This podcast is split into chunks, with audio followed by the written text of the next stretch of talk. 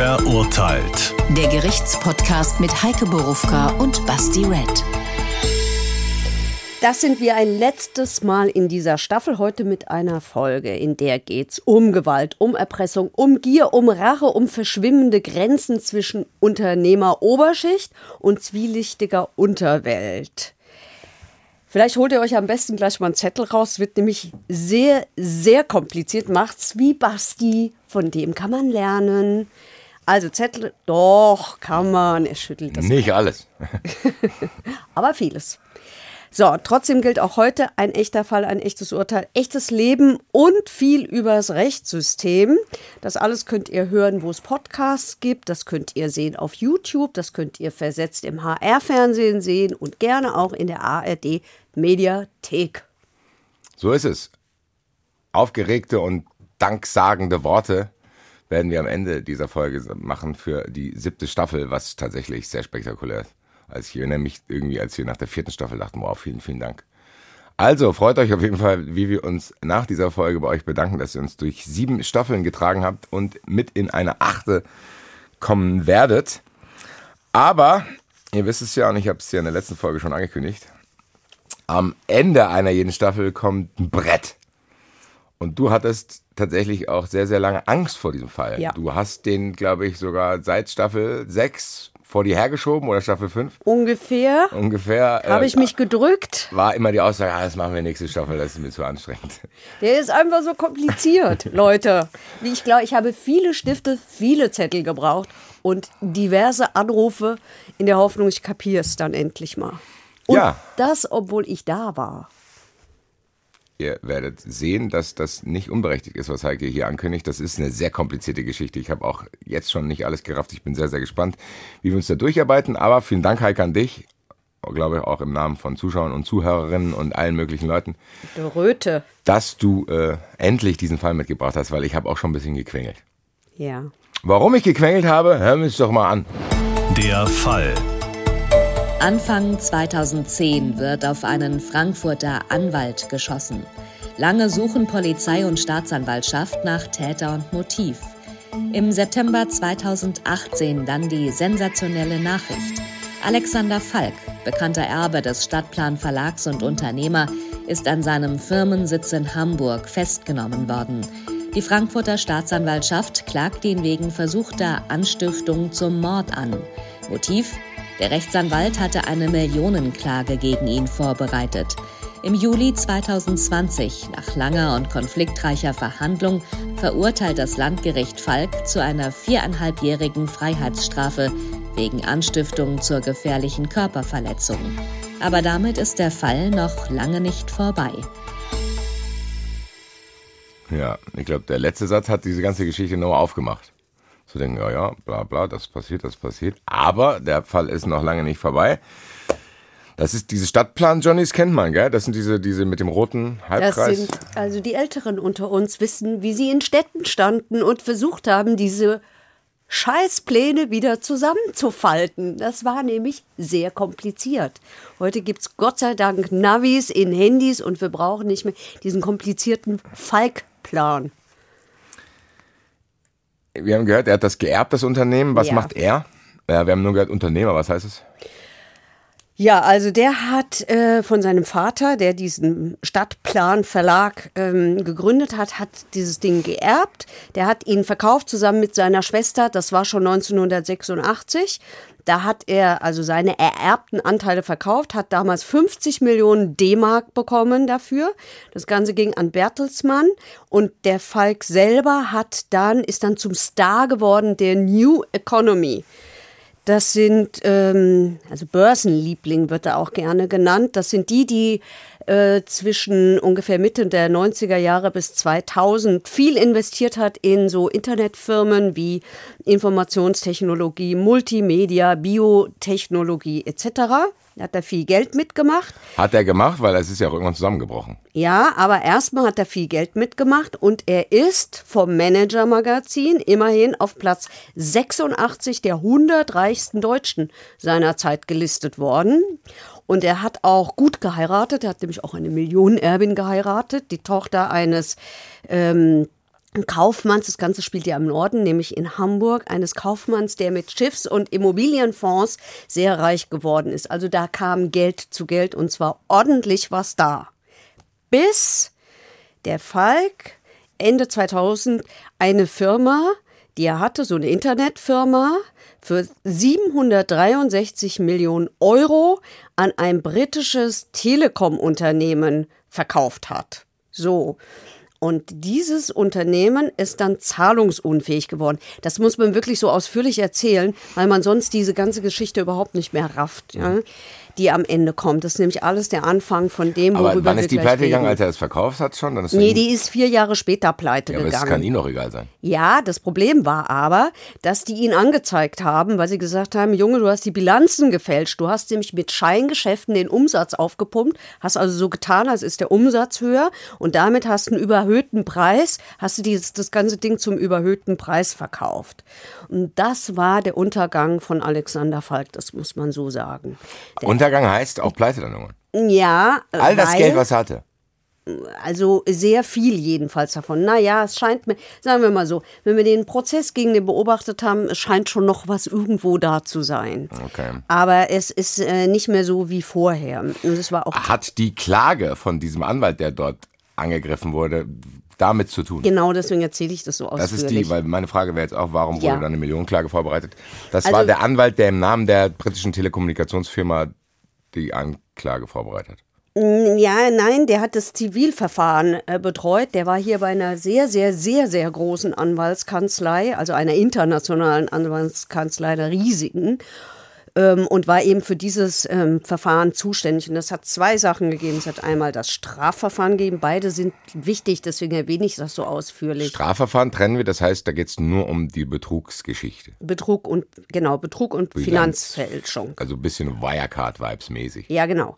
Das, das haben wir auf der einen Seite. Und auf der anderen Seite haben wir das Zivilverfahren, nämlich die Firma, die sagt, hier, Kohle zurück. Und da ging es um über zweihundert Millionen Euro. Also richtig viel Geld. So, und irgendwie schaffen Allmanns es nicht, eine neue Firma aufzubauen, gell? Das ist alles nur dieser alte Kram. Sobald was Neues kommt, müssen die irgendeine Scheiße machen. Hab ich das ich Gefühl. Weiß es nicht. Also hier war es so, dass der Falk dann festgenommen worden ist. zweitausendvier bis zweitausendacht stand er dann, ähm, äh, stand er dann vor Gericht, das kann ja nicht sein. Ich wollte gerade fragen. Das kann ja nicht sein. zweitausendacht, nee, nee, nee, nee, da ist hier ein falsches Zeichen auf meinen Zettel geraten. Also jedenfalls war der Prozess vom Landgericht in Hamburg gegen ihn, der hat sehr lange gedauert. Der hat nämlich hundertsiebenundfünfzig Verhandlungstage lang gedauert. Das Strafverfahren. Das Strafverfahren. Okay. Ähm, wenn man den Prozess in Frankfurt gesehen hat, dann versteht man, warum das sowas bei dem so lange dauert, weil der halt wirklich mit allen Mitteln kämpft und wie ich finde zum Teil auch unnötigerweise Prozesse in die Länge zieht. Also hier war es so, am Ende kamen raus vier Jahre wegen versuchten gemeinsamen Betrugs- und Bilanzfälschung. So, und dann ist die Revision verworfen worden und dann ist er in den Knast gewandert. Das ist deshalb wichtig, weil im Wann? Der saß, der hat ja schon relativ lange in Untersuchungshaft gesessen und hat dann nochmal gesessen zwischen November zweitausendzehn und zwölften August zweitausendelf. Und dann ist er entlassen worden, weil er eine gute Sozialprognose hatte. Das ist aber flott. Das ist aber nur der Rest, der hat vorher schon zwei Jahre verbüßt. Ah, okay, okay. okay. Also zwei Jahre in Untersuchungshaft gesessen, das, das ist, ist angerechnet auch schon lange. Worden. Geht das eigentlich? Ja, das geht. Es ist ja nicht irgendwie so, dass man sagt, das gab es ja nicht, wie heißt denn das? Also, du kannst... Es gibt ähm, doch dieses Dings da, du hast mir mal so einen Satz gesagt, wie heißt der denn hier, so Beschleunigungskram? Dass man ja, du sagt. Hast so ein Be- Beschleunigungsgebot. Also du musst ein Verfahren immer vorantreiben, das gilt für die Untersuchungshaft. Du kannst die Leute nicht einfach in Untersuchungshaft ja, sperren. Läuft das nicht nach sechs Monaten ab? Nach sechs Monaten wird geprüft, mhm. ob in dem Verfahren noch was passiert. Mhm. So, und wenn du dann, wir hatten das jetzt äh, kürzlich in Hessen, dass da welche aus der Haft entlassen worden sind, weil die Prozesse einfach nicht angefangen haben und dann irgendwann das Oberlandesgericht, in dem Fall in Frankfurt, gesagt hat, so jetzt ist mal gut, wir können euch da nicht ewig einsperren, ja, nur weil die Gerichte überlastet sind, da kann derjenige im Gefängnis ja nichts für ja, ja, ja, und haben nicht. Die rausgelassen. Zwei Jahre Untersuchungshaft ist schon lange, oder? Zwei Jahre Untersuchungshaft ist lange, aber ist nicht so ungewöhnlich. Das finde ich aber krass. Die haben ja es kann hier ja trotzdem sein, dass er nichts gemacht hat. Ja, aber du hast ja, du brauchst ja Haft, also für die Untersuchungshaft brauchst du ja Haftgründe. Wiederholungsgefahr ist ein Haftgrund, Fluchtgefahr spielt hier eine große Rolle, weil der hat ein jo. Anwesen in Südafrika. Jo, aber am Ende, und stell mal vor, der hätte, stell mal vor, der hätte nichts gemacht. Ja, dann müsste er entschädigt werden. Ja, da kriegt man zu wenig, gell? Da ich, ich weiß, mich schon mal drauf ich weiß, da haben wir schon mal drüber geredet. Sorry, wir haben das zwei Jahre untersucht, wir haben das da vertan. Aber der Staat hat Glück gehabt, dieses Urteil hat gehalten, der ist in der Revision gescheitert und er hat im Knast, und das wird jetzt wichtig, für hier unseren Fall, lernt er einen Menschen kennen und der hat einen Bruder, das sind die Brüder B. Ich sag jetzt den Namen. Das heißt, meine Frage, wo finde ich so jemanden, kann ich ausstreichen. Im Knast. Und die Brüder B haben Verbindungen ins Rotlichtviertel und ins Hamburger Boxermilieu. Und äh, kennen da allerlei Leute, die ich nicht so kenne. So, und jetzt möchte er, dass die ihm helfen, seine Unschuld zu beweisen, ne, dass er nicht betrogen hat. Und dafür sollen die ihm Dokumente beschaffen. Und jetzt kommt der Rechtsanwalt ins Spiel. Der Rechtsanwalt vertritt nämlich diese britische Firma. Der Rechtsanwalt schafft es, dass dreißig Millionen Euro von ihm unter Arrest gestellt wird. Der Staat die Flosse drauf hat, ja, damit er die nicht ausgeben kann.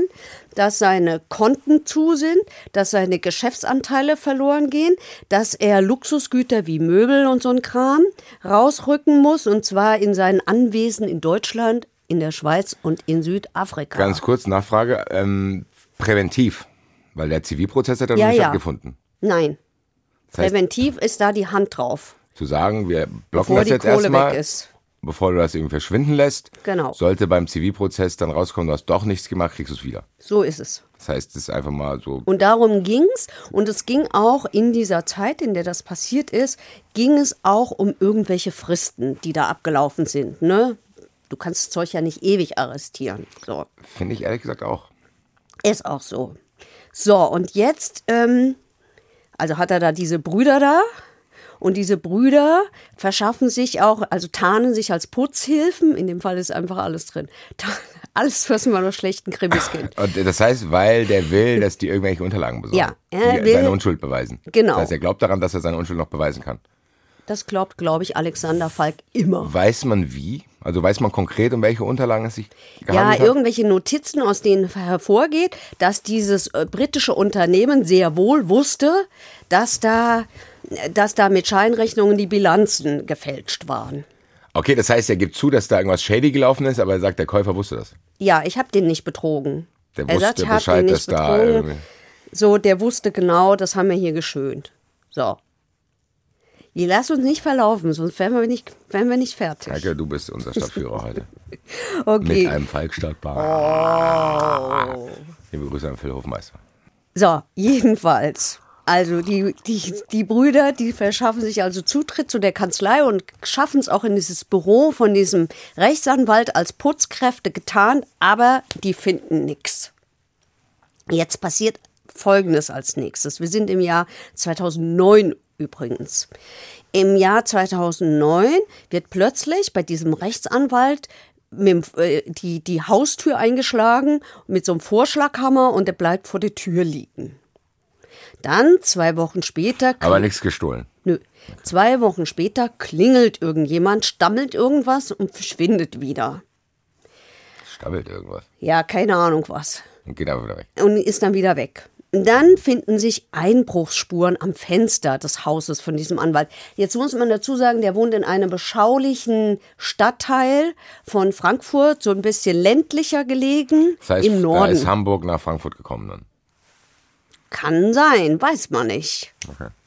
Wie der Anwalt? Nein, nein, nein, nein. Der Anwalt ist hier in Frankfurt. Die Kanzlei sitzt auch hier in ja, Frankfurt. Nein, nein, ich meinte dann, diese Unterwelt ist dann hier auch mal in Frankfurt aufgetaucht. Könnte so sein. Oder gab es dann Weiß neue? man da Weiß noch man nicht. Okay. Wir sind ja schön chronologisch, okay, ne? Doch, sehr, eigentlich habe ich gar nicht viel Fragen. Ich höre dir einfach nur zu, wie wenn du mir ein Märchen erzählst. Oh ja, ich, das finde ich auch schön, weil das belohnt meinen Fleiß, wie ich mich da durchgekämpft habe und das sortiert habe, damit ich das überhaupt erstmal selber raffe. Obwohl ich in diesem Prozess war. So, also und dann gibt es so einen seltsamen Anruf bei dem Anwalt zu Hause. Wir sind jetzt am zweiten ersten zweitausendzehn und da ruft eine Frau mit einem osteuropäischen Akzent an und fragt irgendwie, ob der da ist und legt wieder auf. So, das ist am zweiten ersten Am achten zweiten zweitausendzehn will der Anwalt morgens in sein Auto steigen, um zu seiner Kanzlei zu fahren. Da kommt ein Mann auf ihn zu. Und er, also das, ich nehme das jetzt vorweg, das hat er später im Prozess so geschildert. Er hört den Knall, dann sieht er eine Pistole in der Hand von diesem Mann. Der schießt aus nächster Nähe ihm ins Bein. Der Rechtsanwalt glotzt, also guckt auf sein Bein, sieht das Loch, sieht ganz viel Blut, sieht diesen Menschen, diesen ihm Unbekannten, der geht ruhigen Schrittes davon, dreht sich nochmal um, beschleunigt und ist weg. Rechtsanwalt sackt zusammen, Krankenwagen wird gerufen. Im Krankenwagen, schön, du hörst mir so schön zu, wie er mir so in die Augen guckt. Ihr müsst das mal bei YouTube euch angucken. Also im Krankenwagen ruft er selber die Polizei an und sagt der Polizei, ich bin Rechtsanwalt, ich führe ein Verfahren gegen Alexander Falk, das ist ein Hamburger Multimillionär, hören Sie bitte sein Telefon ab, weil ich glaube, der hat da was mit zu tun. Hat der, der Typ, der ihn da angeschossen hat, irgendeine Forderung gestellt? Gar nichts? Nichts, der, der hat ist einfach Wort wortlos gesagt, gekommen, hat ihm ins Bein geschossen. Hat ihm in den Oberschenkel geschossen. Das heißt, man weiß ehrlich gesagt gar nicht, was dieses Symbol soll. Nein. Weil am Ende, sagen wir mal, die Intention ist, der will nicht, dass er diesen Fall, also der muss ja vor, ich muss ja vor eine Drohung kriegen, zu sagen, okay, wenn ich X Y nicht mache, schießt mir jemand ins Bein.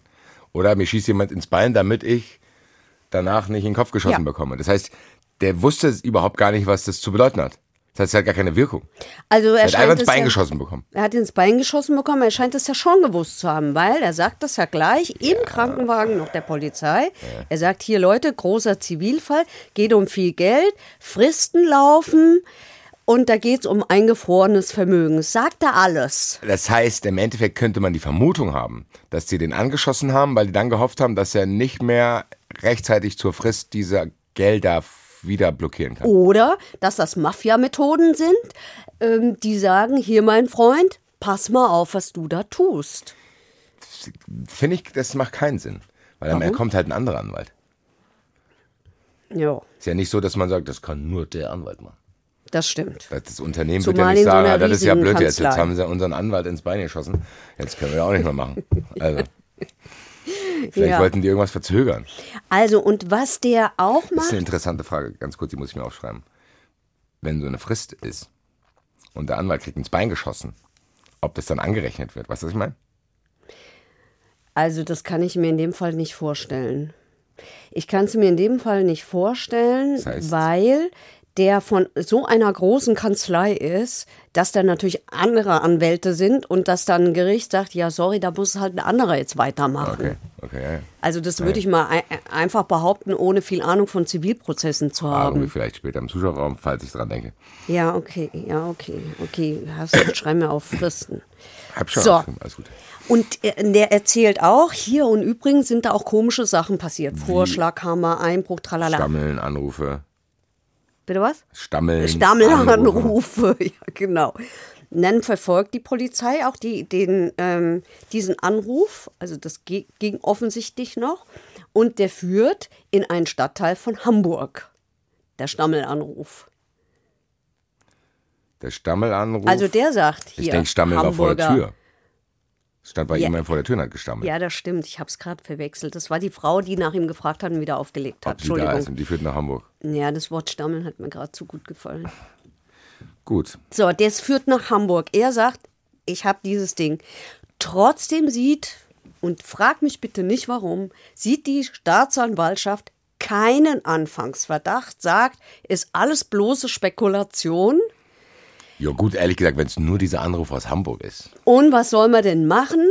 Also das heißt, kümmert sich nicht um Durchsuchungen, die kümmert sich nicht um irgendwelche, ähm, ähm, äh, dass sie die Telekommunikation überwacht, was vielleicht auch richtig ist, weil das sind schwerwiegende Eingriffe und ich kann nicht einfach so Leuten das Telefon überwachen, weil irgendeiner sagt, hey, das ist hier mein Mandant Eben. Und so.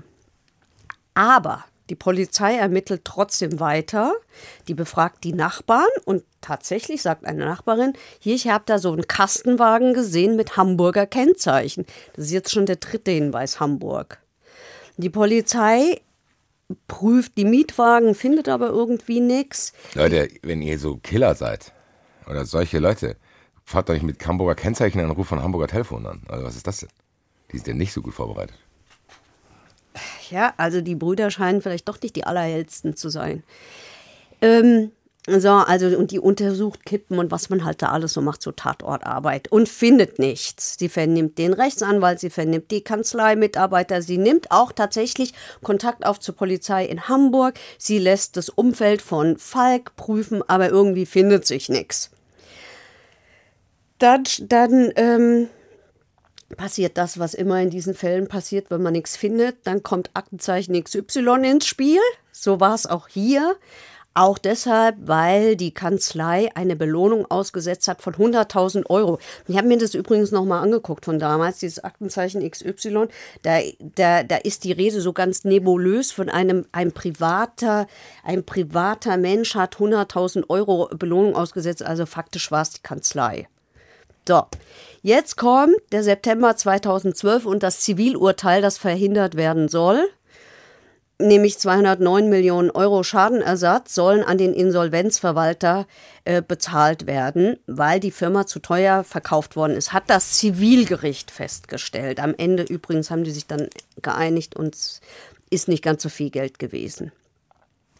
Und jetzt passiert erstmal gar nichts mehr. Also zweitausendzehn Nochmal, ist es passiert. Für mich, das ist zweitausendzehn passiert und der Prozess und diese Fristen, das hat alles stattgefunden. Das hat alles das heißt, stattgefunden. Konnte, diese Frist ist nicht abgelaufen. Also der, der Schuss ins Bein hat nichts geholfen und so. Übrigens, das vielleicht über beantwortet ist seine Frage, fällt mir gerade eben ein, dass dieser Rechtsanwalt relativ kurz nach diesem Schuss ins Bein diese Kanzlei auch verlassen hat und damit diesen Fall. Das heißt, das hat vielleicht doch was gebracht. Aber nicht also das, was... Eigentlich du, nicht wirklich. Es ist dann halt einfach ein anderer. Hat dann ein anderer Anwalt das weitergemacht. Ja, ja. Ist dem auch irgendwas passiert? Nicht, dass ich wüsste. Ist dann schon aber tricky. Ich weiß nicht, ob ich dann hier... Ich bin ins Bein geschossen worden. Hat einer Bock dazu übernehmen? Ich weiß nicht, ob ich der Erste wäre, der sich dann meldet. Na klar. Vielleicht gerade dann. Ich weiß nicht, vielleicht gibt es so welche. Jedenfalls, jetzt machen wir einen großen Sprung ins Jahr zweitausendvierzehn. Da kommt nämlich plötzlich Bewegung in diesen Fall. Weil? Weil ein... Mario Götze ein Tor geschossen hat. Nee, der war ja noch nicht bei der Eintracht. zweitausendvierzehn trotzdem. Also jedenfalls wendet sich ein Informant an die Polizei in Hamburg. Und ein, ein Informant genießt Vertraulichkeit, deswegen weiß... Also es weiß schon mhm. ein Mensch, aber... Äh, war da Bewegung noch bis dahin irgendwas oder war das einfach Nö, so? Die Polizei hat halt da immer so ein bisschen rumermittelt. Die hat es nie liegen gelassen. Okay, das war, das war nicht komplett aus dem Nichts. Nein, nein, nein, nein. Okay. Nein, nein, weil ja hier der Vorwurf gewabert? versuchter Mord im, im Raum stand. Ja, ist da noch irgendwas gewabert? Im, also kann man dem Informanten Intentionen unterstellen? Ich glaube schon. Also dieser Informant hat gesagt, hier, hallo, ich weiß was. Und ähm, hat sich Vertraulichkeit zusichern lassen. Das, das heißt, habe ich das hab mich extra erkundigt, das heißt, in der Akte wird der ohne Namen geführt. Da hat er dann irgendwie so eine Nummer. Ja, ja, gut, das macht ja aber auch Sinn. Ja, genau. Und du hast als Zeugen später dann nicht ihn zur Verfügung, sondern immer nur den Vernehmungsbeamten. Du kannst ihn nicht fragen. Also der Informant hat gesagt, ich weiß, wer es war. Der Falk war der Auftraggeber, der Knastbekannte, das war der Mittelsmann und den Schützen kenne ich auch. Und hat da so einen Namen genannt. So, dann ich hat muss es trotzdem noch mal kurz fragen. Du wirst mir noch sagen, warum der das gemacht hat, der Informant? Ähm, vielleicht. Okay. Bleibt für uns auch, ich, ich bin Vielleicht. quasi auch Zuschauer heute. Vielleicht, so. Also jedenfalls hat dann die Staatsanwaltschaft gesagt, so nun ist es soweit, jetzt werden wir mal die Telefone überwachen. Und Überraschung, Überraschung, zweitausendvierzehn hat sie dann nichts mehr gehört. Weil es ist ja schon zweitausendzehn alles gelaufen. Da haben die gedacht, zweitausendneun, wir hören jetzt mal viel, jetzt haben die sich was erhofft. Hm? zweitausend, da wird, viel, so. Da wird er wohl noch jahrelang drüber sprechen. Am genau, Tag. Weil der Informant hat gesagt, er soll, also dem... Anwalt sollte der Datenträger, ne, mit den kompromittierenden Daten da, sollte abgenommen werden, weil Falk ja behauptet, es gab nie einen Betrug, die wussten von den geschönten Bilanzen, das war alles abgesprochen und dieses Gespräch ist aufgezeichnet worden und das will er haben. Ne, deswegen waren auch die, also erinnere dich, die Brüder waren als Putzkräfte getarnt in der Kanzlei. Ja. Und da geht es immer um dasselbe. Es geht immer um irgendwelche Dokumente, Aufzeichnungen, ja. sonst irgendwas, aus denen hervorgeht, dass, dass er die wissen, dass der unschuldig ist und dass das alles abgesprochen war mhm. und dass er die nicht betrogen hat. Mhm. So. Überraschenderweise redet er aber jetzt nur zweitausendvierzehn nicht mehr am Telefon darüber. Komisch, komisch, komisch. Und jetzt nächster Sprung. Was macht er zu dem Zeitpunkt? Irgendwelche Geschäfte, ich weiß es nicht. Okay. Oder sein, oder in Südafrika seinen Wein anbauen. Also Privatier. Ah, das weiß ich nicht, ob der dazu fähig ist. Da ist der, glaube ich, zu umtriebig. Der wirkt mir so ein bisschen hyperaktiv. Okay. So, jetzt nächster Sprung. zweitausendsiebzehn. Jetzt kommt ein nächster Zeuge ins Spiel. Der wird dann später immer der Kronzeuge genannt. Das heißt, erstmal Informant hat eigentlich nichts gebracht, weil es halt hat eigentlich nicht so richtig gebracht. Und jetzt kommt der Kronzeuge. Der wendet sich ans Landeskriminalamt und sagt: Hallo, ich habe neue Beweise. Kommen die plötzlich alle her? Was weiß denn ich? Ich habe doch am Anfang gesagt, das ist eine Geschichte aus der zwielichtigen Unterwelt und aus der Unternehmeroberschicht und alles vermengt sich hier. Also Vermutung, die ich anstellen könnte, ist, dass irgendjemand, das ist ja auch nicht so schlau, wenn ich jemanden beauftrage, das zu machen und derjenige weiß, dass ich Cash habe, um ihn dafür zu bezahlen, weiß ja auch, dass ich danach wahrscheinlich noch Cash habe. Und dann, eigentlich hat er mich ja an der Hand. Ich habe ihn ja beauftragt, der hat mich ja für immer... Du könntest die Verteidigung übernehmen. Er könnte mich ja für immer in der Hand haben. Du könntest die Verteidigung übernehmen, vielleicht wärst du auch erfolgreicher gewesen. Warum? Weil das genau sagt die Verteidigung. Die Verteidigung sagt, die wollen alle nur den Falk erpressen. Ja, aber ich habe ihn ja jetzt nicht verteidigt. Ich habe ja gesagt, er hat das... Nein, nein. Sag mal, wenn du das wirklich beauftragst, können die ja ständig zu dir kommen. Mhm. Sag, ja, du hast das beauftragt und wenn du mich jetzt nicht nochmal bezahlst, also ich bin ja für immer erpressbar. Weil ansonsten sagen die, weißt du was, ich könnte natürlich auch bei der Polizei anrufen und denen sagen, dass du mich beauftragt hast. Wäre ja blöde. Ich mache das natürlich nicht selber, weil du ja mich beauftragt hast, deswegen schicke ich irgendjemand anders hin. Du hast ja schon gesehen, dass ich auch Leute vor Haustüren stammeln lassen kann. Also der Falk hat in dem Prozess gesagt, dass er die unterschätzt hat und dass er eigentlich mit so Leuten ja nichts zu tun hat, aber weil er... Aber wie hat er erklärt, dass er überhaupt anderen, was mit denen zu tun hatte? Hat er, naja, das war ja nur, weil er sie im Knast kennengelernt hat. Das war's. Hm. Und das heißt, der hat den Auftrag, äh, diese Sachen zu besorgen und... Äh, das hat er ganz spät zugegeben, dass es ihm, ihm um die Daten ging. Ach ja, also hat er doch gesagt, er hat sie zu was beauftragt. Halt nicht zum Schießen, sondern nur zum Klauen. Genau. Also jetzt sind wir aber erst noch im Jahr zweitausendsiebzehn und der Zeuge, der Kronzeuge kommt nun, geht zum L K A und sagt, hallo, ich habe neue Beweise. Und der sagt, ich war nämlich der Fahrer dieser beiden Brüder. Und ich kenne den Falk und ich war auch oft bei Treffen dabei. Und dann hat es ein Treffen gegeben, das wird jetzt wichtig, in einem Steakhouse im September zweitausendneun in Hamburg. Und in diesem, zu diesem Steakhouse, in die, in, bei diesem Treffen hat sich der Falk über diesen Anwalt echauffiert und hat gesagt, der soll eiskalt gemacht werden, damit diese Bazille nicht mehr existiert. Das Schwein hat es zu weit getrieben, hat so eine Halsabschneider-Geste gemacht. Wir kennen die ja jetzt aus Marseille, da habe ich sie oft genug sehen können, wie das funktioniert. Jetzt weiß ich auch, wie sich das anfühlt, wenn das einer zu einem macht. So, äh, ich schweife ab. Hat einen Umschlag über den Tisch geschoben, in dem waren zweihunderttausend Euro und hat gesagt, ich will von dem nichts mehr hören, der soll zum Schweigen gebracht werden. Aber bitte warten, bis ich, Falk, in Südafrika auf meinem Weingut bin. Und Achtung, Überraschung, es gibt eine C D und einen Mitschnitt dieses Gesprächs. Und das übergibt der Zeuge der Polizei. Hier unser Kronzeuge. Jetzt ist aber dieser Kronzeuge auch irgendwie aus dem Organisierten. Das heißt, das hat er schon vorbereitet, bevor er da angerufen hat alles. Der wollte aber auch was haben scheinbar. Scheint mir so zu sein. Diese Tonbandaufnahme von acht Minuten und sieben Sekunden ist jedenfalls im Prozess vorgespielt worden. Ich habe die gehört. Also man hört schon jemanden, der sich da lustig macht und über die Bazille redet und so. Das ist, ist schon alles so. Das heißt, da, da, da hört man jemand auf diesem Tonband, der sich gewahr ist, dass da Leute sind, die ihn in der Hand haben und der will jetzt seine Ruhe ja. haben. Und dann gibt es noch eine Tonbandaufnahme. Ach nee, Entschuldigung, das ist ja die Tonbandaufnahme. Acht Minuten, Entschuldigung, es gibt zwei. Acht Minuten, sieben Sekunden. Die stammt aus einem Lokal in Istanbul, ebenfalls aus dem Jahr zweitausendzehn. Wer hat im das Sommer. Auch, auch der Typ. Hm. Der Fahrer. Mhm. Und da geht es um ein Treffen hier der Brüder mit einem Investor und dem Falk, weil die irgendeine Hotelanlage da geplant haben in der Türkei. Der Fahrer hat damit was zu tun. Mit Planung von Hotelanlagen? Nö, der war halt mit dabei. Hat er sich der aber... Ähm oder hat sich die Tonbandaufnahme organisiert oder weiß der Teufel was. Das ist ja alles so ein bisschen dubios. Okay. So, und darauf freut sich der Falk über den Anschlag. Er jubelt, als er von dem Schuss hört und das sagt, das war die einzige richtige Konsequenz, dem ins Bein zu ballern, und erzählt da was von der feigen Anwaltsbazille und dass die Nachricht ihm richtig Freude bereitet. So, und das, das bringt Drive in dieses Verfahren. Das bringt Drive, also, weil äh, ist es verboten, sich über sowas zu freuen? Nö, das ist nicht verboten. Aber das spricht natürlich sehr dafür, dass er was damit zu tun hat. Ja, gut, offensichtlich, aber jetzt halt das Gerichtsfest ist.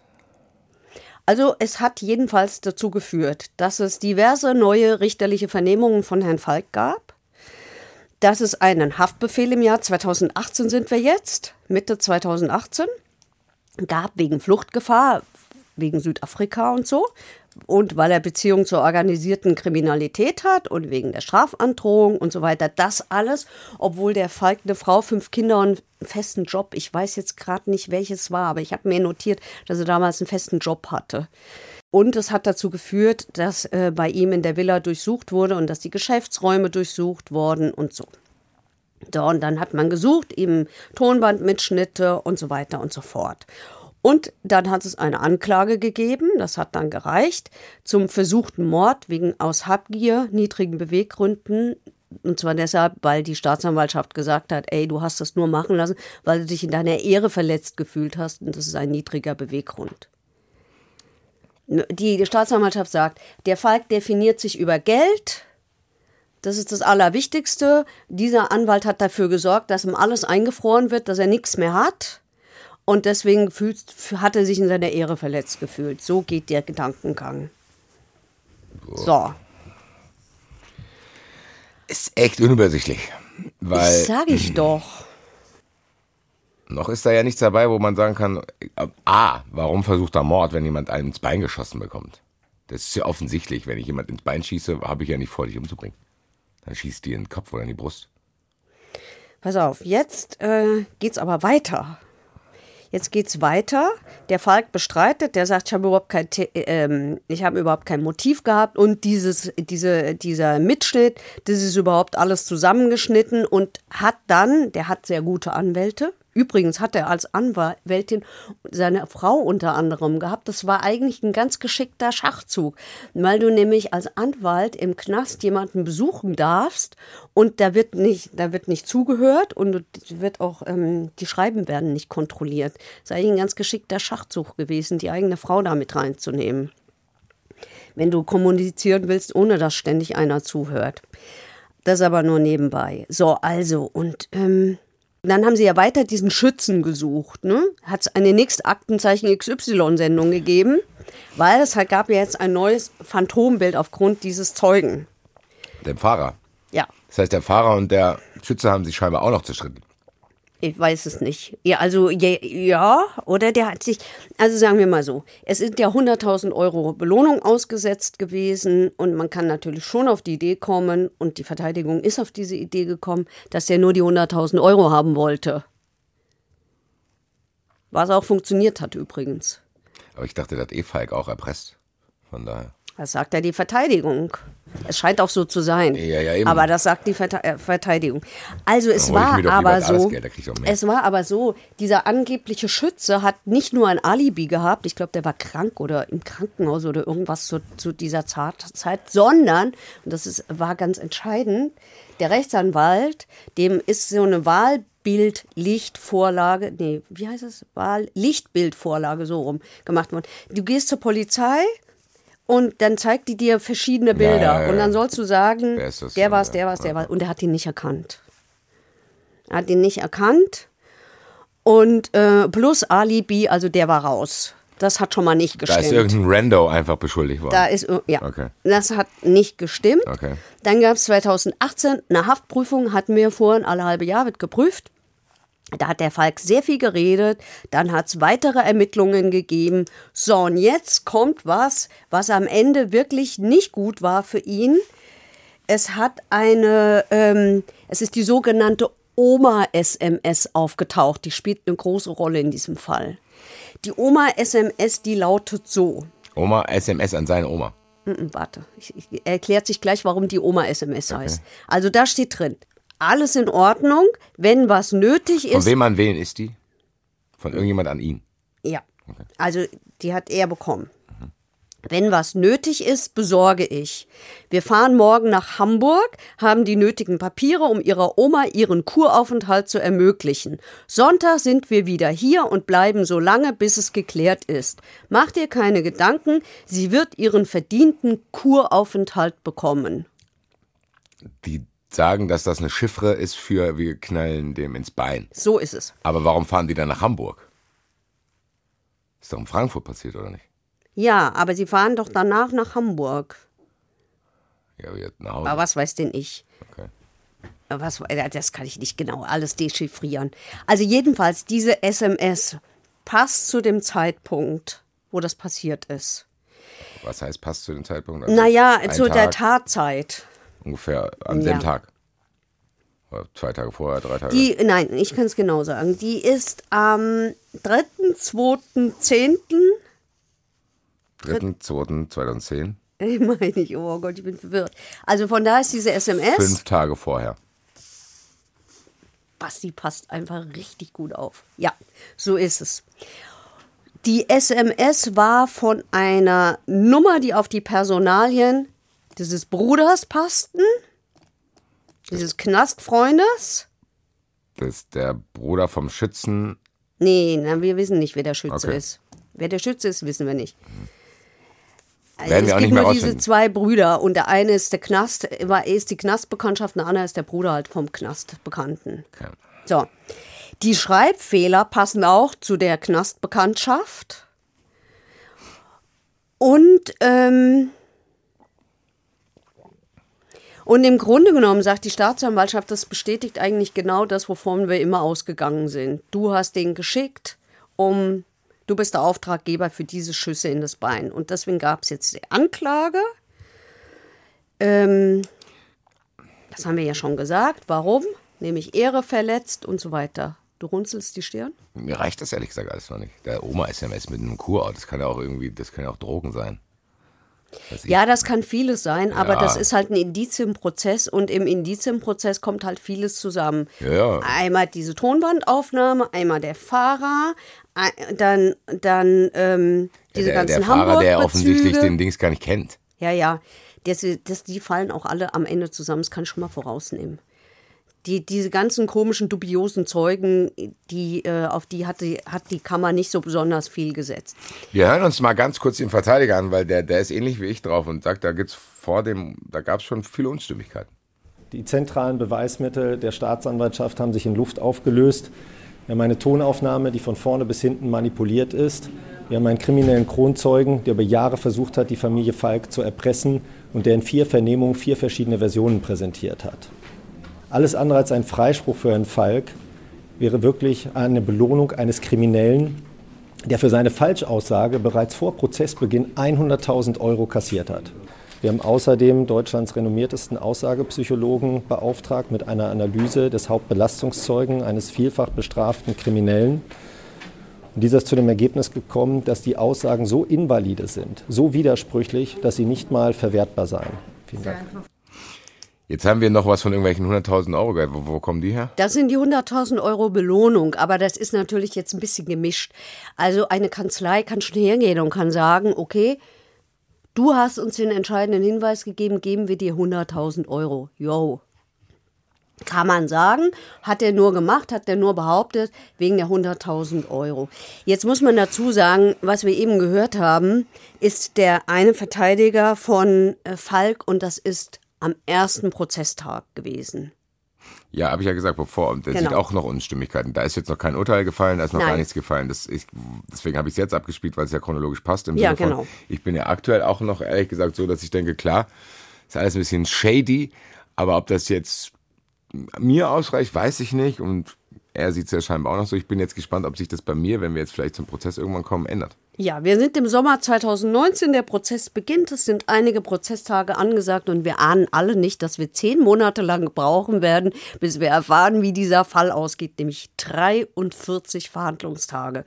Das hängt auch damit zusammen, dass äh, Herr Falk eine Verteidigung hatte, wie sie jedenfalls ich in dieser Form noch nicht gesehen habe. Also ich sage ja immer, der echte Strafprozess hat nichts mit Gerichtsshows zu tun und ich würde jetzt einschränkend sagen, außer man ist im Prozess irgendwie äh, gegen Herrn Falk, das ist unglaublich, was da passiert ist. Also es begann schon damit, dass am ersten Prozesstag dort ein Medienanwalt war und es war nicht irgendein Medienanwalt, sondern es war der Medienanwalt Höcker. Ach, der Johnny, der auch bei R T L so eine Sendung hatte. Genau. Der ist auch ein bisschen merkwürdig abgedriftet in letzter Zeit. Ja. Also der hat als Mandanten neben Heidi Klum, Jörg Kachelmann, auch äh, Recep Tayyip Erdogan, er hat Alice Weidel, er hat sich für die A f D ins Zeug gelegt und neuerdings hat er auch noch die Ex-R B B-Intendantin Schlesinger. Das ist alles nicht so schlimm, weil ich weiß, man muss... Man muss, ja, ja, natürlich. ja, man muss das differenzieren, wobei das sind ja jetzt hier Zivilsachen, das ist ja nochmal was anderes als ja, Strafrecht. Trotzdem, aber der fällt auch bei Twitter, kann ich äh, aus eigener Erfahrung sagen, durch merkwürdige Aussagen auf. Ja, vor allen Dingen ist das einer, ein Medienanwalt, der meint, der Presse sagen zu können, was sie zu tun hat. In diesem Fall hat er das erstmal sehr freundlich versucht, indem er Pressemappen verteilt hat. Ich war noch nie in einem Strafprozess, wo ein Anwalt vorher Pressemappen verteilt hat. Was stand da drin? Die Position der Verteidigung, da waren schmeichelhafte Fotos von Herrn Falk, da waren die Gutachten drin und es gab alles in Papierform und auch auf Stick. Also das war schon ein bisschen edler gemacht. So ein Service eigentlich. Oh, ja, ja. Und du bist auch abgefragt worden, woher du bist, was du hier machst. Und äh, das darf man. Naja, das darf man, man muss ja nicht drauf antworten. So. Also es ist, ja, ich meine, man kann ja niemandem verbieten, einem zu sagen, was passiert. Und was dann einfach folgte, waren monatelange Verhandlungen mit Befangenheitsanträgen, mit Dingen, die ich wirklich fragwürdig finde. Also die Verteidigung hat auch vorher offensichtlich recherchiert über die Prozessbeteiligten, zum Beispiel über den Vorsitzenden Richter. Dabei fand sie nicht nur raus, was für eine Staatsangehörigkeit seine Ehefrau hat und hat es da ausgeplaudert. Das ist ein Unding, finde ich. Das sind persönliche Dinge, die haben da nichts verloren. Schon gar nicht bei einem Vorsitzenden Richter einer Schwurgerichtskammer, der doch per se immer auch ein bisschen gefährdet ist, weil er natürlich gegen Mörder und Totschläger verhandelt und ein Recht darauf hat, dass er selber in der Hand hat, was über ihn Persönliches verbreitet wird. Also ich fand das unterirdisch. Bevor wir äh, chronologisch weiter im Prozess gehen, würde ich auch trotzdem hier Falk selber mal die Chance geben, sich zu äußern, wie er vor Prozessstart die ganze Geschichte wahrgenommen hat. Ja, meine Damen und Herren, ich befinde mich jetzt seit einem Jahr unschuldig in Untersuchungshaft. Meine liebe Frau und meine lieben Kinder vermisse ich sehr. Die Trennung ist für mich und auch für meine Familie sehr schmerzhaft. Aber auch aus diesem Grund bin ich tatsächlich froh, dass ich jetzt losgehe mit dem Prozess und ich hier meine Unschuld beweisen kann. Es gibt noch viel aufzuklären und wir werden ab heute sehr massiv auf diese Aufklärung drängen. Es wird dann schnell klar werden, dass auf diese Anklagebank jemand anders gehört, nämlich der Belastungszeuge der Staatsanwaltschaft. Derjenige, der meine Familie über Jahre erpresst und bedroht hat und von dem sein eigenes Umfeld inzwischen selbst sagt, dass er hinter dem Anschlag, um den es heute geht, steht und an diesem auch als Täter mitgewirkt hat. Ja, auch das ist sehr ungewöhnlich, dass ein Angeklagter sich an die Presse wendet. Und es, es war hier so, er hatte schon begonnen zu reden, aber da fehlte noch ein Fernsehteam. Und dann wurde quasi nochmal zurückgespult und dann ging es nochmal von vorne los, damit es auch wirklich alle mitbekommen. Und äh, auch das zog sich durch diesen ganzen Prozess. Also ich hatte bei dieser Verteidigung und bei diesem Angeklagten immer das Gefühl, dass sie nicht ernst nehmen, wer da eigentlich im Gerichtssaal sitzt. Also dieses Gericht. Letztlich ja diejenigen, die am Ende ein Urteil sprechen. Es ist ja nicht die Presse. Das heißt, die haben immer zum Zuschauerraum geredet. Das heißt, und so ein bisschen amerikanisiert vielleicht auch. Absolut. Und dann der Verteidiger, von ihm der eine Verteidiger, der sich stets mit Herr Professor hat anreden lassen. Er ist Professor, von aber wem? Muss man sich da... Vom Gericht, von allen. Das hat er da auch drauf hingewiesen. Ja, aber man wie muss macht man das? Das ist ganz kurz, das will ich wissen. Professor, bitte. Also das heißt, wenn man sagt, Herr Meier, sagt er Herr Professor Meier. Der Herr Professor hat gerne Redewendungen verwendet wie, also entschuldigen Sie bitte, in meiner Strafprozessordnung steht dies, das und jenes. Ja, also er hat nicht nur die Staatsanwältin in einer Form versucht, klein zu machen und ihr zu erklären, wie unfassbar doof sie eigentlich ist, sondern er ist eigentlich mit allen so umgegangen. Er hat auch dem Vorsitzenden Richter, der ja Gott sei Dank wenigstens einen Doktortitel trägt, immerhin, ja, aber halt dummerweise auch kein Professor ist, auch dem hat er das gezeigt. Also in diesem Prozess war alles. Für mich ein Höhepunkt war, als einer dieser OK-Zeugen, also aus dem organisierten Verbrechen, vernommen wurden. Ich weiß jetzt nicht mehr genau, ob es der Kronzeuge war oder irgendeiner da drumherum. Es waren so viele. Ähm, da waren auch Beamte des Bundeskriminalamts da. Ja, weil der musste besonders geschützt werden. Das war in einem besonderen Raum, mit, da wo die Terrorismusprozesse waren. Wir waren da mal einmal, ne, mit dieser Glasscheibe. Und einer, das war jetzt nicht der Herr Professor, sondern das war der andere, also der hatte den Herrn Professor und dann hat er noch so einen kleineren Mann gehabt mit gegeltem Haar, der aber sehr impulsiv war. Herr Professor schrie nicht. Herr Professor war nur so ein bisschen überheblich, während der andere, der schrie auch gern mal. So, und das war unfassbar. Also der läuft plötzlich in den Mitte des Gerichtssaales, reißt sich die Robe vom, vom Leib, schreit darum, ich lasse mich doch hier nicht erschießen. Äh, sorgen Sie dafür, dass diese Beamten, also die waren da mit Waffen, diesen Saal verlassen. Dann sagt der vorsitzende Richter zu diesen Polizisten, meine Herren, würde es Ihnen was ausmachen, wenn Sie den Saal verlassen? Dann schreit er den Vorsitzenden an, Sie sollen nämlich sagen, macht es Ihnen was aus? Sie können das hier anordnen, sagt dieser vorsitzende Richter. Ich habe ihn geliebt dafür. Das ist nicht meine Art, mit Menschen so zu sprechen. Und bitte die Polizisten dann, sich halt vor den Saal zu stellen, damit der andere jetzt keine Angst haben muss, dass er hier erschossen wird. Ja, also, weißt du, so. Ja, da muss ich aber kurz einhaken. Da ist ein Anwalt, ein Kleiner mit gegelten Haaren, der sich die Klamotten vom Leib reißt und Angst hat, dass die Polizei ihn anschießt. Ja. Ja. Im Prozess. Ja, das ist doch absurd. Was hat er sich denn da vorgestellt? Ja, das ist doch abs- absurd. Das war eine Inszenierung wie so viele in diesem ja, Prozess. Ja, mit welcher Intention inszeniert man denn sowas? Ich weiß es nicht. Das ist Stimmungsmache gewesen. Das ist, ich weiß nicht, wem und was da das dienen sollte, zumal. Also da kommen Zeugen aus der organisierten Kriminalität. Ich kenne diese Kammer. Das ist eine so transparente Kammer. Ich kann mir nicht vorstellen, dass dass die Verteidigung davon überrascht worden ist, dass da B K A-Beamte im Saal waren. Das war klar. Ja, und selbst wenn, was hat denn der Verteidiger? Jo, dann kann man es doch vorher besprechen. Kann man sagen, hier, ich hab Schiss, wenn einer mit Waffe da ist, bla bla. Okay. Ist halt so. Ist halt so. Ich tue mich immer noch schwer, in diesen Fall reinzukommen, weil das so eine Mischung ist aus sehr, sehr weird alles. Auch, dass er, die, dass er diesen Anwalt da engagiert hat, hat ihn jetzt auch nicht für mich eingenommen. Gleichzeitig will ich aber auch noch nicht zu schnell sagen, ja, das war der schon gewesen. Weil ehrlich gesagt kann ich mir auch vorstellen, dass das passiert, was er gesagt hat. Du bist im Gefängnis, bist ein reicher Johnny. Da kommen irgendwelche Typen, du lernst die kennen, willst dich auch im Knast mit irgendjemandem unterhalten, bla bla bla, die finden das raus. Und dann fangen die an, dich zu erpressen. Ohne, dass du was machst. Ja. Weil theoretisch gesehen, so unglaublich abwegig ist es nicht, dass die Typen, die von diesen ganzen Sachen wissen, wo er dann wahrscheinlich, hat er da auch, haben wir gehört, später irgendwann zugegeben, dass er die beauftragt hat, hier diese Unterlagen zu klauen.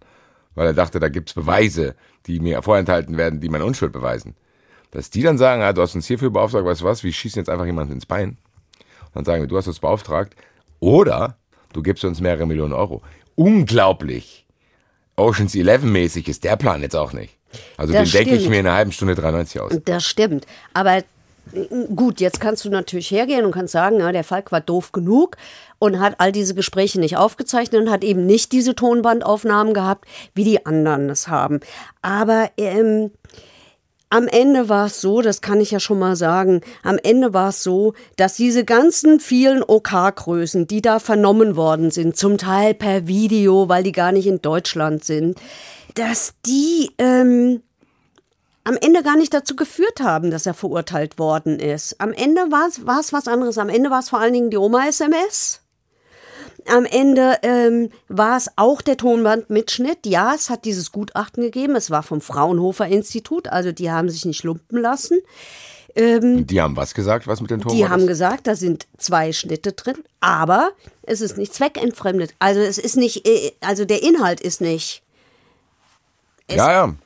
So. Das haben, aber dann haben die, so. das haben die zugelassen. Dann, dann gab es diesen Aussagepsychologen. Mhm. Und ja, das ist ein ganz renommierter Aussagepsychologe. Der hat gesagt, der Typ labert Scheiße. Das Gericht hat gesagt, den brauchen wir nicht zu hören. Dann ist die Verteidigung hergegangen und hat ihn mitgebracht als sogenannten präsenten Sachverständigen. Jetzt könnte das, also der ist dabei, deswegen präsenter Sachverständiger, sitzt vor der Tür. Hier haben wir mitgebracht, sitzt vor der Tür, den muss die Verteidigung dann bezahlen. Ja. Und wenn das Gericht sagt, nee, weil das Gericht hat gesagt, die Einschätzung der Glaubwürdigkeit von Zeugen, da sind wir wieder bei deiner Lieblingsdiskussion, ist unsere ureigene Aufgabe. Ja. Da sind wir, er rollt schon die Augen. Ja, das ist, das ist auch anmaßend. Trotzdem da brauche ich nicht weiter selber. Ich weiß selber, wie jeder Mensch auf der ganzen Welt, egal wie er sozialisiert wurde, ich weiß, ob das glaubwürdig ist oder nicht. Ja, Bruder, alles klar. Gut. Also jedenfalls hat die Verteidigung diesen Sachverständigen mitgebracht und das Gericht hat gesagt, ja gut, okay, komm rein. Das macht man, glaube ich, fürs Verhandlungsklima, damit du dann nicht noch den nächsten Antrag dir einfährst. Es hat ja genügend Anträge in diesem Prozess gegeben, also Befangenheitsanträge, damit du nicht den nächsten kassierst. Und überraschenderweise hat der natürlich gesagt, dass der Kronzeuge unglaubwürdig ist. Übrigens. Was auch ehrlich gesagt nicht unglaublich abwegig ja, ist. Wir haben jetzt hier keinen unbescholtenen Bürger. Gebraucht. Aber man hat die nicht gebraucht, weil das Gericht ist selber zu dieser Überzeugung gekommen. Ohne den Aussagepsychologen. Dass der Scheiße labert. Ja, dass man dem nicht glauben kann.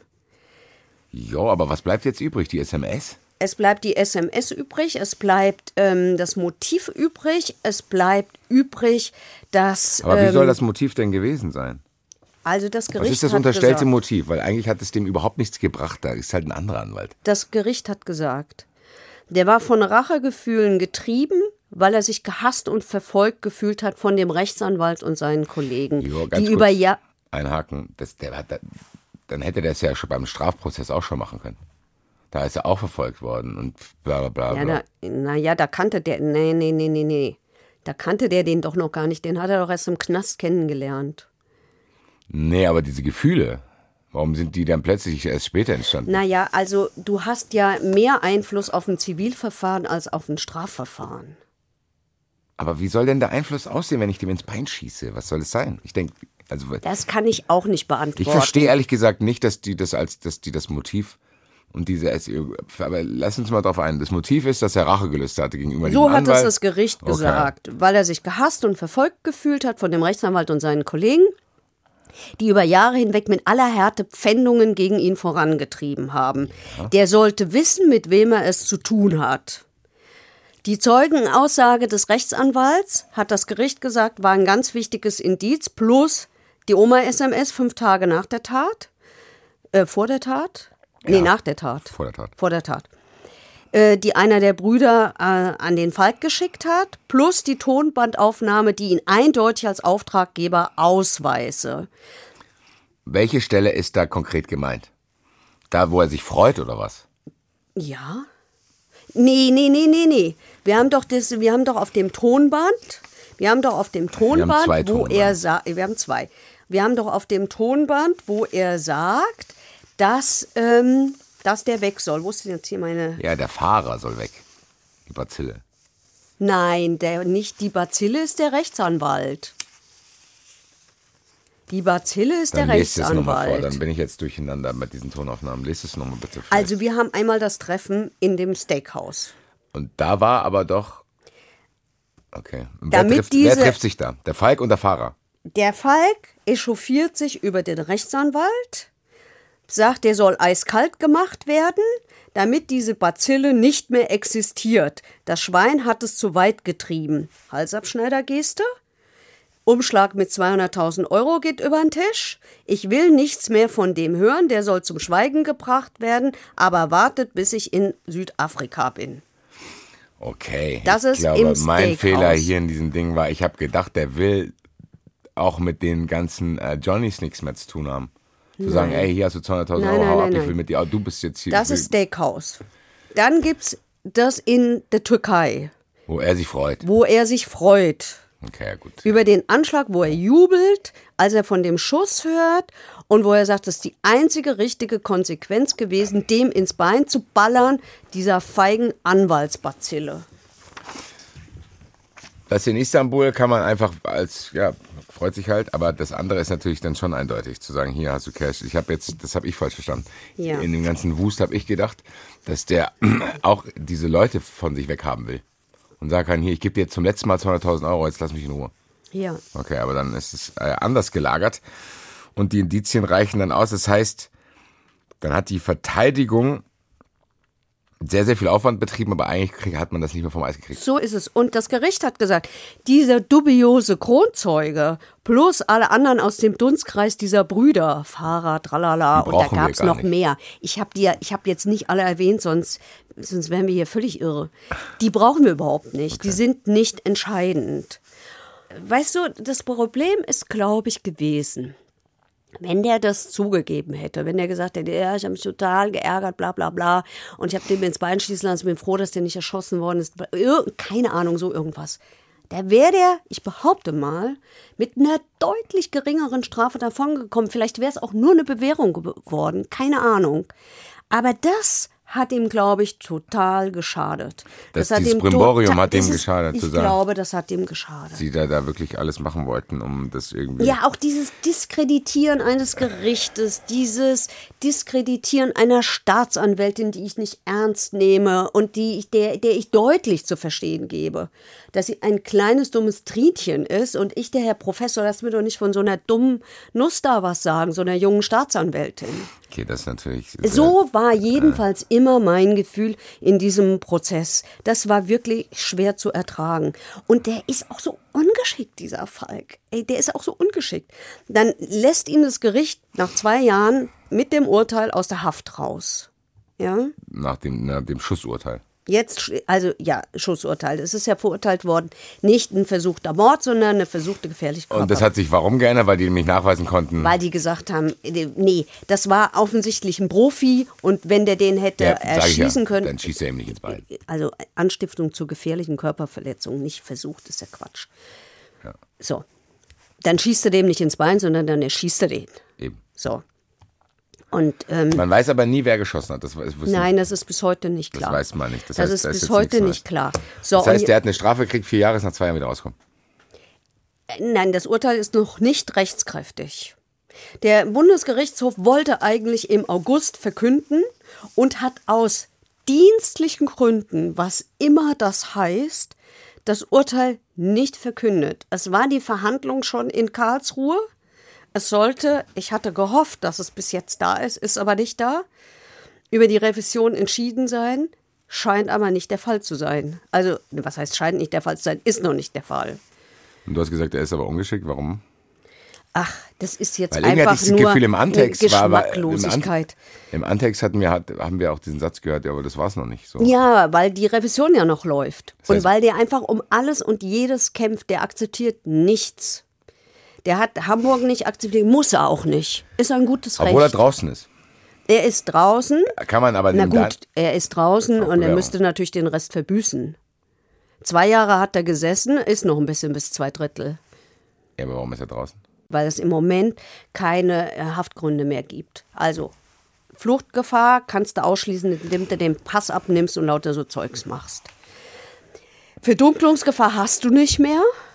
Ich komme ja alles da. Wir müssen es nochmal neu aufdröseln für mich. Weil Fangen heute, wir nochmal von vorne an. Nein, ich hab heute, jetzt habe ich den Überblick verloren. Der ist verurteilt worden. Oder nicht? Jetzt ist er zu vier Jahren und sechs Monaten verurteilt so, worden. Und dann ist, ist das Urteil noch nicht rechtskräftig. Und das heißt, diese Zeit, über die wir gerade sprechen, ist untersuchungshaft gewesen, oder was? Ja. Er hat das heißt, zwei Jahre in Untersuchungshaft gesessen. Das heißt, gesessen. Das Urteil ist nicht rechtskräftig, weil da noch ein Revisionsprozess läuft. Ja. Deswegen ist er auch gar nicht im Gefängnis. Nein. Warum ändert sich das jetzt? Was ist der Unterschied zu Untersuchungshaft und dieser, dieser Wartezeit? Die Untersuchungshaft ist nur dazu da, ein Verfahren zu sichern. Gut. Und das, das ist durch. Und eine Revision muss nicht gesichert werden. Nein, also du musst natürlich aufpassen, dass er nicht abhaut. Und wie mache ich das? Indem ich ihm einen Pass abnehme zum okay, das Beispiel. Heißt, er muss seinen Pass und indem abnehmen. Ich ihm sage, du meldest dich jede Woche bei der Polizei in Hamburg. Und wenn du in Urlaub fährst, sagst du, wo du hinfährst. Und das kann man bei Untersuchungshaft nicht machen, weil? Bei der, ich, die, die, ich, ich behaupte mal, dass der in Untersuchungshaft saß, weil die Angst hatten einmal vor Fluchtgefahr. Doch, das kannst du schon machen. Und deswegen werden ja hohe Kautionen dann auch hinterlegt oder so. Das war in Hamburg zum Beispiel so. In Hamburg äh, bei dem Prozess, bei diesem Betrugs- und Bilanzfälschungsprozess haben sie eins Komma fünf Millionen Euro hinterlegt. Und dann ist er raus. Und dann ist er rausgekommen. Hier hat es das Gericht abgelehnt, warum auch immer. Aber es hat den Haftbefehl aufgehoben am Tag des Urteils, was dann dazu geführt hat, dass er sich von der Bild-Zeitung hat begleiten lassen und dann äh, seinen Sieg gefeiert, offensichtlich einen Sieg, also es scheint sich so angefühlt zu haben, im Italiener in der Nähe von, kann man nachlesen. Der hat, obwohl er dieses vorläufige Urteil hatte mit vier Jahren, hat er gefeiert. Ja. Warum? Weil er aus der Haft entlassen worden ist, vermute ich mal. Wo ist er jetzt? Ist er in Südamerika? Er scheint in Hamburg zu sein, aber es ist sehr, sehr, sehr ruhig geworden um ihn. Also es gibt jedenfalls keine Berichterstattung mehr seither. Was ja jetzt auch nicht, was auch okay ist. Es ist schlau von ihm. Nein, es ist auch okay, dass man das nicht macht. Also egal, was der jetzt gemacht hat. Naja, das ist ein Promi. Wir wissen doch, wie die Boulevardpresse funktioniert. Ja, eben, aber es ist doch dann gut, dass es eben auch nicht diesmal so ist. Ja, vielleicht ist er einfach, verhält er sich einfach unauffällig. Ich weiß nicht. Ich muss... Keine Ahnung. Ich glaube, wenn ich ihn treffen würde, hätte ich keine Angst vor ihm. Übrigens, was auch, weil, fällt mir gerade noch ein, weil, äh, was auch gegen Mordversuch spricht, ist, dass in der S M S von Kuraufenthalt die Rede ist. Also da ist ja nicht vom ewigen Frieden die Rede oder irgend sowas. Sondern oder vom, vom Friedhof, ja. Sondern vom Kuraufenthalt. Ja, wie gesagt, dieses S M S, das Motiv hat mich nicht überzeugt, dann wahrscheinlich eher die Tonbandaufnahme, wenn die dann so existiert, weil ich habe sie zumindest nicht gehört. Äh, ja, es ist auf jeden Fall eine sehr, sehr, sehr strange Geschichte und die bleibt ja offen scheinbar. Vielleicht hören wir ja noch was davon. Ja, vielleicht finden wir ja doch noch irgendwann den, na was heißt wir? Vielleicht. Nee, ich meinte, weil das ist ja, du sagst, Urteil ist noch nicht rechtskräftig. Also. Ja, kann passieren, dass der Bundesgerichtshof das Urteil aufhebt. Dann geht alles von vorne los und ich wünsche es mir nicht. Ich irgendwie schon. Aber jetzt habe ich es mir ja so schön sortiert, vielleicht verstehe ich es jetzt auch besser. Vielleicht kann man irgendwas finden, dass man sagt, das ist, diese Tonbandaufnahmen sind vor Gericht gar nicht zulässig. Vielleicht. Und ein bisschen traurig wäre ich dann vielleicht doch, dass der eine Anwalt, das habe ich gerade verschwiegen, nicht mehr im Verfahren am Schluss drin war. Der stieg auf einmal aus. Der Kleine? Der Kleine stieg auf einmal aus. Weil er ausgerastet ist.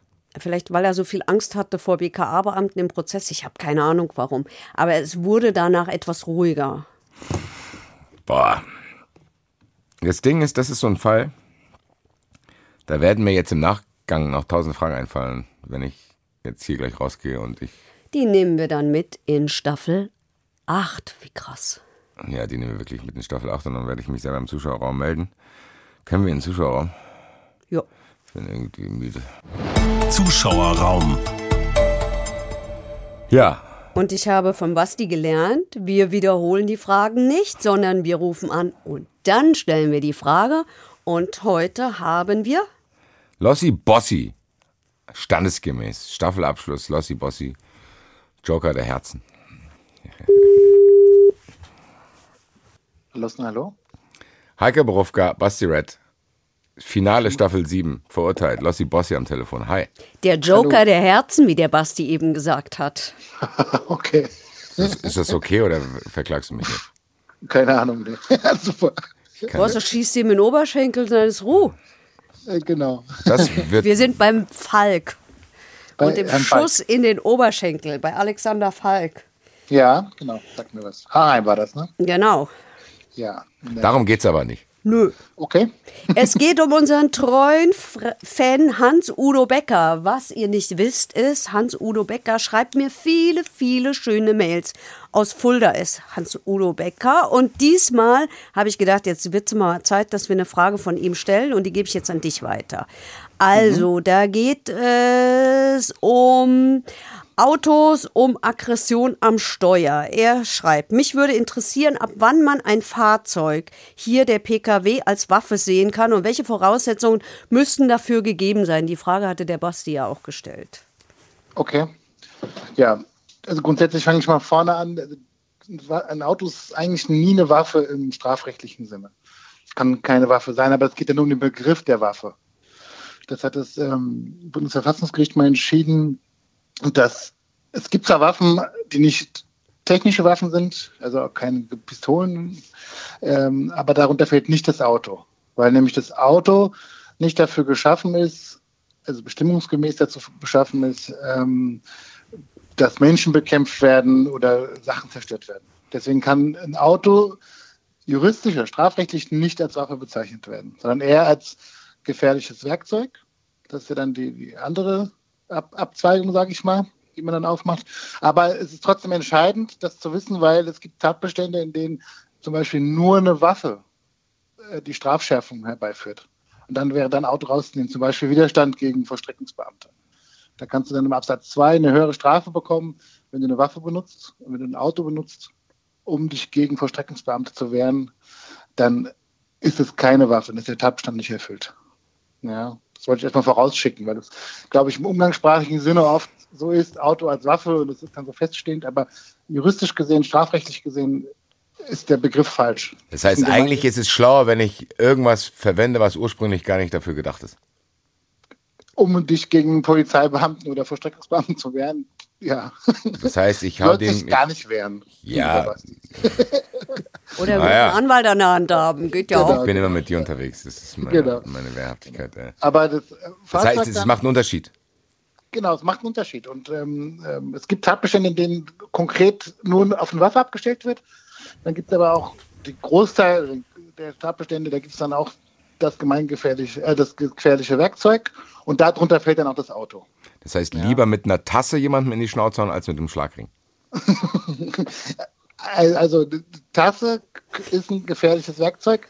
Ob das jetzt unter Waffe fällt, im, äh, im technischen Sinne würde ich sagen eher nein. Ja. Ja, aber gefährliches Werkzeug ist es. Und dann die Frage ist ja, was sind da die Voraussetzungen? Es geht um die Zweckbestimmung. Also ich kann ein Auto als gefährliches Werkzeug einsetzen, wenn ich mit diesem Fahrzeug jemanden verletzen möchte und es dafür einsetze. Okay. Ja.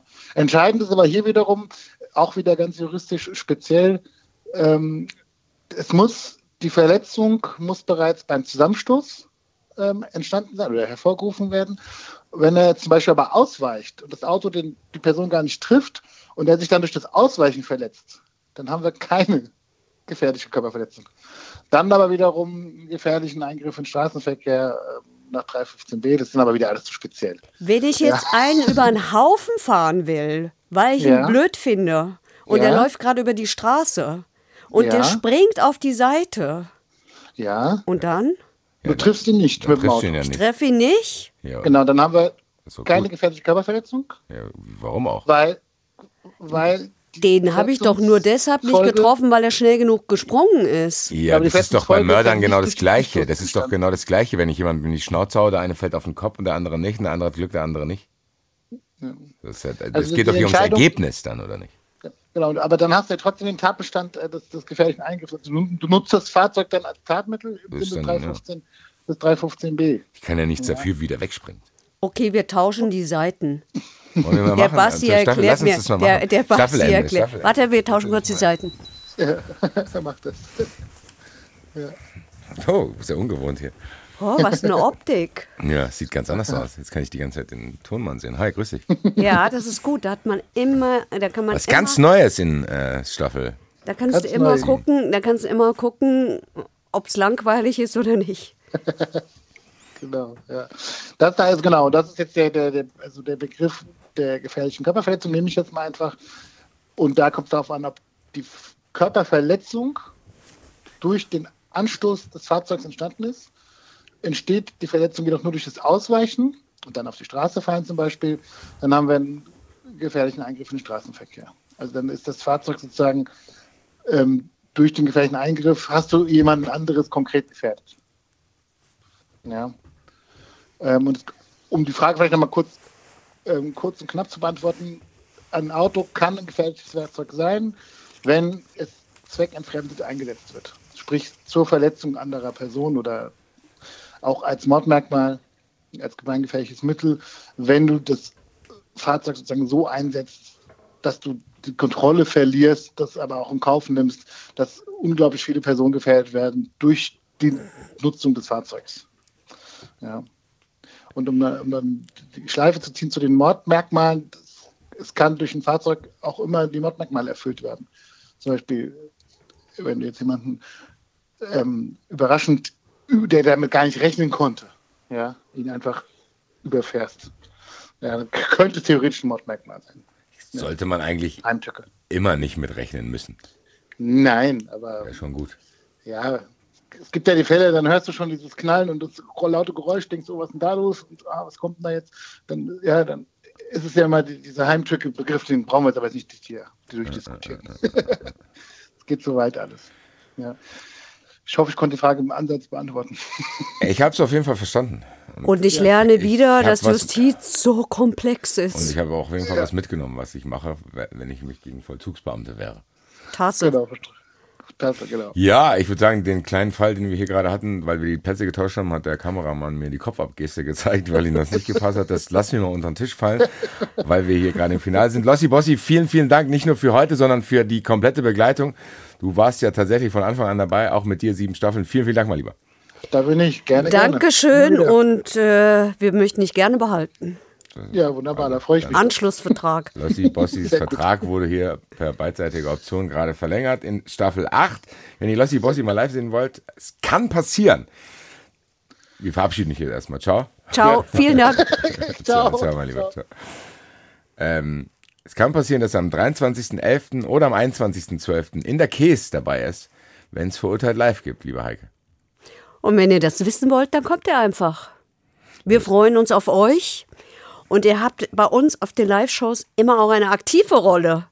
Tatsächlich, da ist nichts nur zuhören. Der Zuschauerraum ist sehr, sehr groß und teilweise auch sehr, sehr lustig. Also wie gesagt, bis jetzt waren alle Shows ausverkauft, was auch völlig fertig ist.